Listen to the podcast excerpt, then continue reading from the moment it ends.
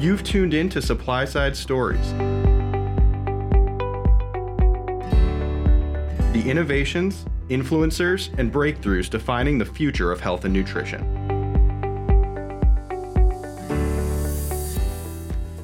Hello, and welcome to another edition of Supply Side Stories. I'm Fran Schoenwetter, Wetter, Director Content Marketing at Informa Markets. In cooperation with Natural Products Insider and Supply Side Stories, our podcast today is supported by Bioenergy Life Science, producers of innovative and distinctive ingredients. Um, joining us today is Michael Crabtree.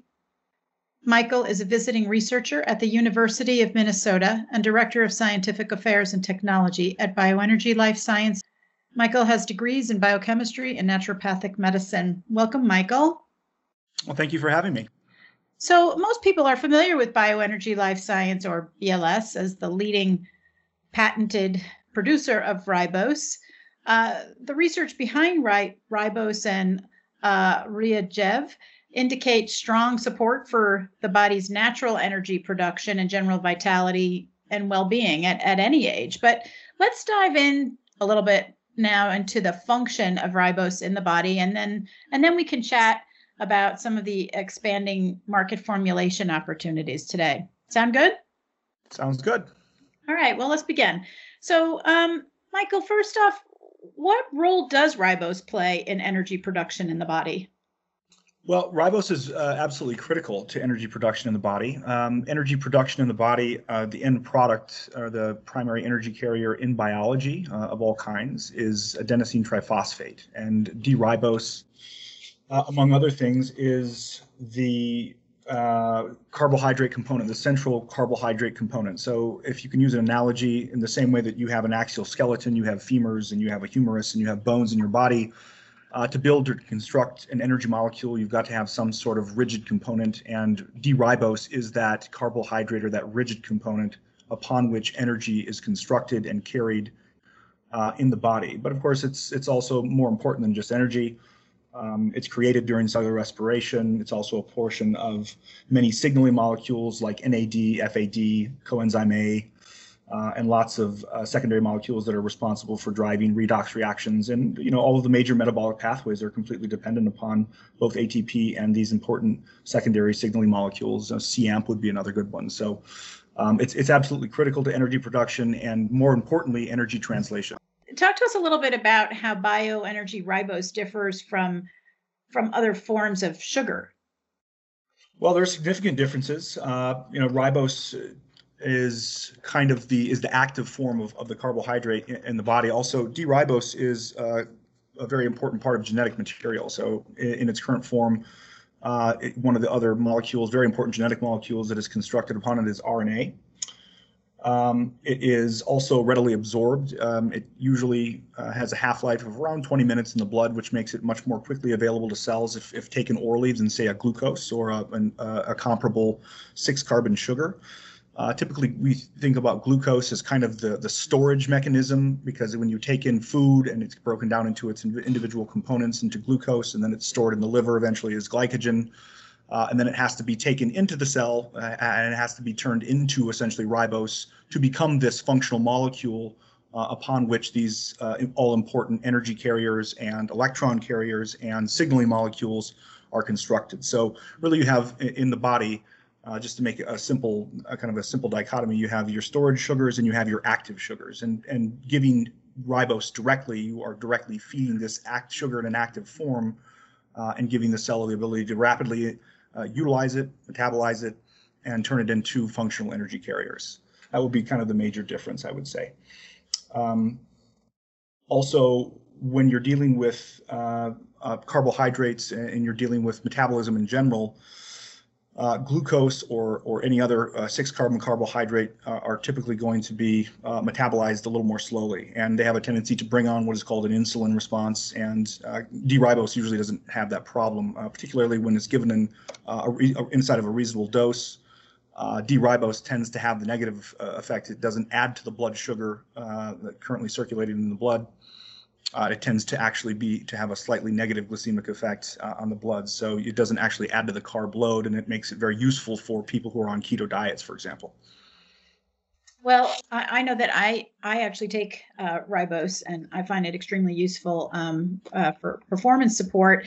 And I'm wondering then if you could talk to us more about how ribose works to sustain cellular energy and and how is it more beneficial for an energy i'm kind of air quoting an energy boost um, that one might expect if they were doing like something that was stimulating yeah, well, stimulants, and this is a big problem in the industry. Stimulates, stimulants are generally associated with an energy boost because what you feel uh, immediately after the use of, say, caffeine, for example, is uh, is an immediate impact on your central nervous system. But what actually stimulants are doing is is they cost energy. Uh, they put they place you in a, an energy negative uh, state by forcing you to rapidly burn through precisely the molecule that we just spoke about, which is ATP. So when you're rapidly consuming your energy resources that are available to a cell, you're actually placing that cell in a very stressed out state. Um, and it's going to not be able to react necessarily to its environment, uh, to stressors in its environment, or to uh, uh, to any metabolic demands that have been placed on it uh, in an adaptive and healthy way. So when you're dealing with ribose, and what was meant by sustainability is, is that you're actually giving the cell the components that are required to generate these energy carrying compounds, specifically ATP in this case, but also NAD, FAD, and, and many others, which are uh, also uh, very, uh, which ribose is a very uh, important precursor to. Um, so with sustainability, you know, what we're talking about is just not allowing the cell to be in a state where uh, any sort of additional stress is going to cause that cell to be uh, in a maladaptive state, uh, and that's a very, very important state to be in uh, for for any uh, any tissue, whether it be nervous tissue or muscle tissue or lung tissue or brain tissue, uh, which is nervous tissue. But that sort of that that high energy and relaxed state also allows the cell to take in the things that it requires uh, to normalize the electrolytic environment in terms of uh, having the appropriate quantity of calcium or sodium or potassium inside of the cell. Those ratios are very, very important for cellular function. And when you get into a low energy state, when you get into uh, utilizing or overutilizing stimulants, those ratios, just to use uh, the electrolytes as an example, can really uh, affect the cell function and over time accumulate into what we would call a crash and then you're in a low energy state. And that's precisely the opposite of uh, what we actually would like to achieve uh, through the use of supplementation. All right. Well we are in some interesting times right now. People are experiencing not only a different degree of stress but stress coming from from different forces right now in their life. And i'm and i know that it manifests for individuals differently. And and some people are taking the situation and uh, turning it upside down and trying to develop healthy habits. But there's no way of getting around the, the, the stress uh, and the effects of stress that people are experiencing right now. So I, would love it if you would talk to us a little bit about the connection between stress, uh, energy production in the body, and and how we age, and and then maybe lead us into how this sector of energy ingredients is expanding beyond sports nutrition today? Well, yeah, I mean, uh, you know, just to start out, uh, the technical definition of stress is essentially the the uh, point in time where tissue or a cell, if we just take one cell as a model, or a cell is forced into a position, as I just lined, uh, outlined with the example of the stimulant, where a cell is put into a position where it has to rapidly consume resources uh, in an attempt to maintain its equilibrium. Um, and when it's placed in that position, you you basically put that the, the cell is placed in a vulnerable position where any sort of destabilization of its environment could cause the cell to actually go into uh, what is known as apoptosis, uh, and which means cell death. And if you have too much of that, you start having uh, tissue death and you start having serious dysfunction if that occurs too much. So stress in general, of course, uh, is is a major problem. And when you have uh, accumulated stress, one of the, the known features or the central feature possibly in biology of stress, of course, is free radical production. Um, and of course, the associated damage that goes along with free radical production to any, you know, to, to proteins, specifically to DNA and genetic material, uh, possibly to transport proteins, which are carrying important hormones and substances uh, in and out of the cell. And so all of these things tend to accumulate into a very negative, and, and again, you're dealing with generally a very low energy state. Um, so if not, you don't properly deal with these things from a nutritional or a supplemental point of view, the accumulation of these kind of secondary and tertiary markers of stress will end up actually being deposited in tissues in an injurious manner.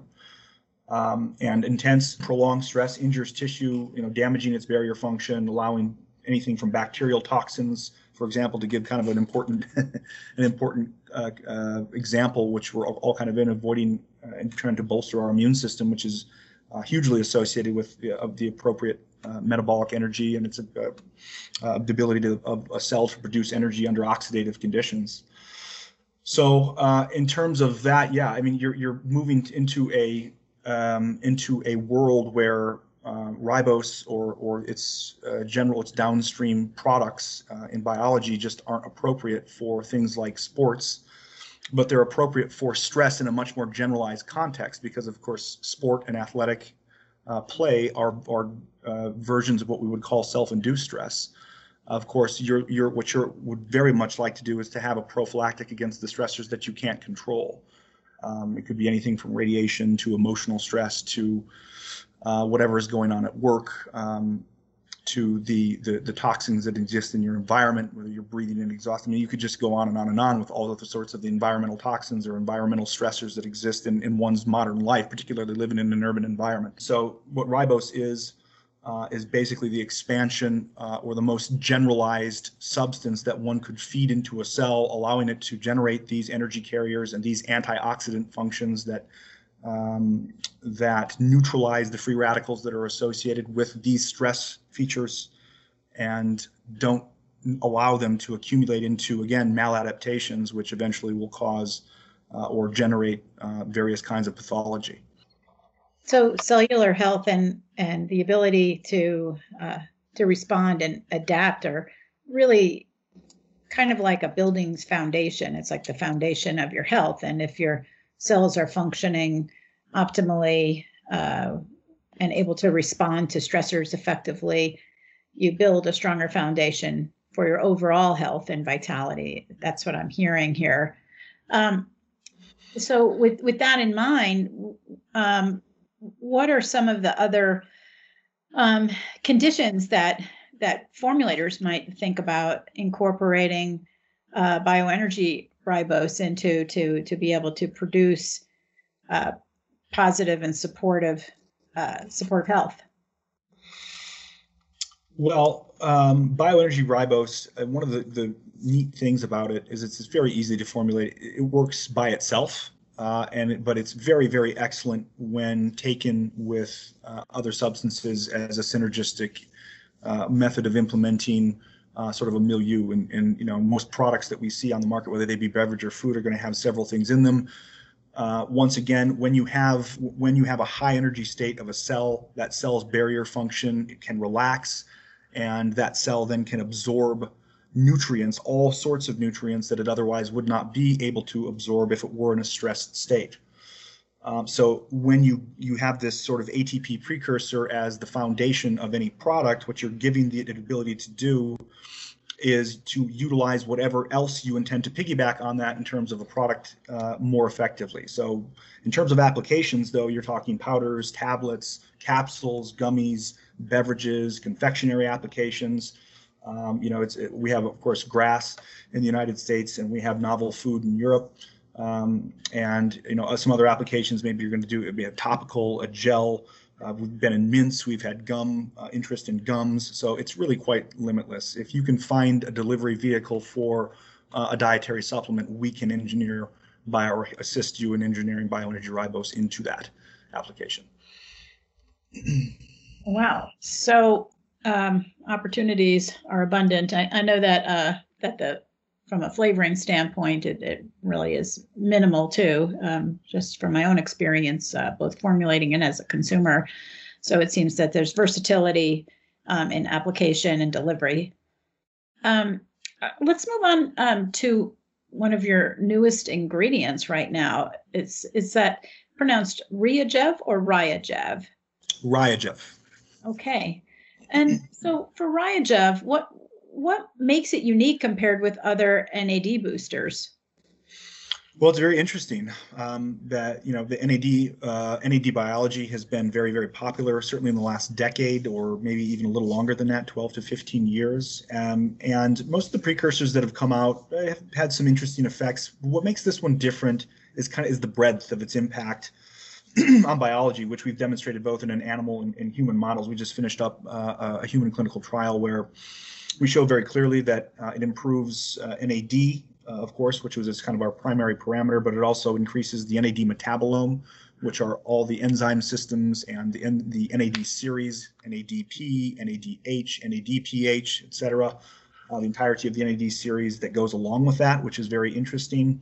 It also showed increases uh, in, in terms of uh, in tissue, increased activity in, in nicotinamide mononucleotide, which is actually one of the comparators or one of our competitors in that sort of that space in a sense, but we can show that bioenergy RiaGev also improves the NMN available inside of a cell. Uh, but also, of course, just with keeping in tradition with the ribose platform is, is uh, it would also increases ATP. And some of the interesting effects we found is that it increases the glutathione, specifically reduced glutathione, uh, which of course is your body's most abundant antioxidant. And it is really what is mostly responsible for this free radical fighting uh, advantage that this combination can give you. Um, another interesting uh, feature or parameter that we found in this particular human study and that we did find in, in some of our animal earlier animal studies too is that it has the ability to modulate hormones specifically stress hormones and that hormone cortisol. So we found in a very short period of time that you could achieve uh, a 10% reduction in circulating in circulating cortisol which is huge. So if you have this kind of this stress energy adaptation narrative um, we can show that essentially all biochemical parameters and physiological parameters uh, in terms of hormones can be modulated in such a way that the the user, the subject, will actually be simply in a more relaxed state, a less stressful state. And that's what makes it different. The other precursors haven't been able to show that. We can also show that it has the ability to maintain the redox state during exercise. That's another thing that these precursors, uh, if we're talking about them, nicotinamide riboside or nicotinamide mononucleotide, have not shown, have had very, uh, I would say, controversial evidence uh, with respect to their ability to modulate exercising animals. And actually, they've shown uh, very clearly a Greek group in 2016 and 2018 showed that a moderate amount of nicotinamide riboside actually destabilized uh, the ability of animals to maintain endurance activity. Well, in our human trial that we just completed, we showed that our product uh, does exactly the opposite. And actually, we're maintaining the redox state and redox homeostasis during uh, during vigorous activity. And so that's that's just another good example of how we can differentiate. Of course, um, in addition to these things, it's far more economical to the end user. Um, it's easier to uh, engineer into a variety of applications. Uh, the other products have a little bit of limitation. One has to be refrigerated, and one basically is only capable of being utilized in a, in a capsule form. And we don't have that problem. So those would be three kind of the three primary differences. So the breadth, of course, uh, the exercise uh, component, and the ease of engineering. That would be how I would differentiate them.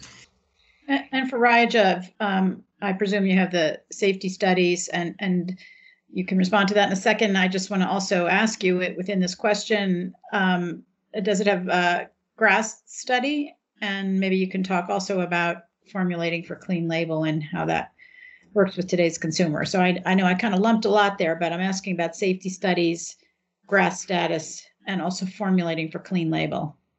Sure. So yeah, both components. So uh, uh, is a is the first commercially available blend of uh, vitamin B3 in the form of nicotinamide, kind of fused with our bioenergy ribose. Both of those elements are GRAS. Um, so uh, the second question was to the clean label. Yeah, yeah, for clean label because today's consumer they're really um, interested in uh, producing products that they can understand, that they know have um, relative simplicity in their formulation. So, um, you know, for different applications, um, you're going to be talking to different consumers. So, um, does this speak to that clean label consumer? Do you think? Yes, it does. Yeah, it, it does. I mean, both of these both of these elements have been very well studied, specifically in the last three to four decades. So they both have extensive safety testing that has been done on them. And but we also just completed safety testing in our human uh, clinical trial that we just completed. So it served not only to to study uh, the way that we could modify these parameters um, uh, in terms of energy and stress and so forth, but also uh, we were uh, keeping track of any uh, adverse events. Of course, we were doing sort of we did pre uh, pre-emergent and post-emergent outcomes, and we found that there were no adverse effects. It's completely safe to utilize in humans, and we're going to publish that. So, yeah, it, abs- it abs- absolutely is safe. We've studied it in terms of its safety and efficacy, both. Um, and it would speak to clean label um, just simply because these are two very safe and very well-known ingredients. Well, and that's actually a great segue for um, for bringing us towards a wrap up here about science and uh, bioenergy life sciences commitment to primary science. How how important is primary science to the company? Well, it's the central feature of the company. It's what the company was constructed upon in the in the mid 1980s. Uh, the company was constructed on studies that were being done at the University of Minnesota, and that those studies generated intellectual property concerning our, our main technological platform, which of course is the ribose, and we have continued to study it across, I would just off the top of my head, I don't know how many there are, but I would say 25-ish, 30 studies over the course of three decades in a variety of contexts. And we're continuing that exact same tradition uh, and, and, speaking to a gold standard of science being um, you know, placebo-oriented, double-blind, and control trials, uh, which we like to to study the effects of of and Ryan continue to study the effects of ribose in a variety of unique contexts. So it's it's the central feature of our company. That's we have to do that. There is no other way uh, to go about studying anything in terms of safety and efficacy, and then turning out products that are designed to solve some sort of social need. Well, thank you for making that clear because that is the gold standard, and we really um, appreciate working with partners like Bioenergy because of that. Um, so, with that, we'll we'll bring our episode today to a close, and I want to thank you, Michael, uh, for joining us, taking the time today, and thank all of our listeners for tuning in and paying attention to education and information. And thanks to Bioenergy Life Sciences for supporting this content. And to everyone, please stay tuned for future episodes of Supply Side Stories. Thank you for listening. You've been listening to an Informa Markets podcast.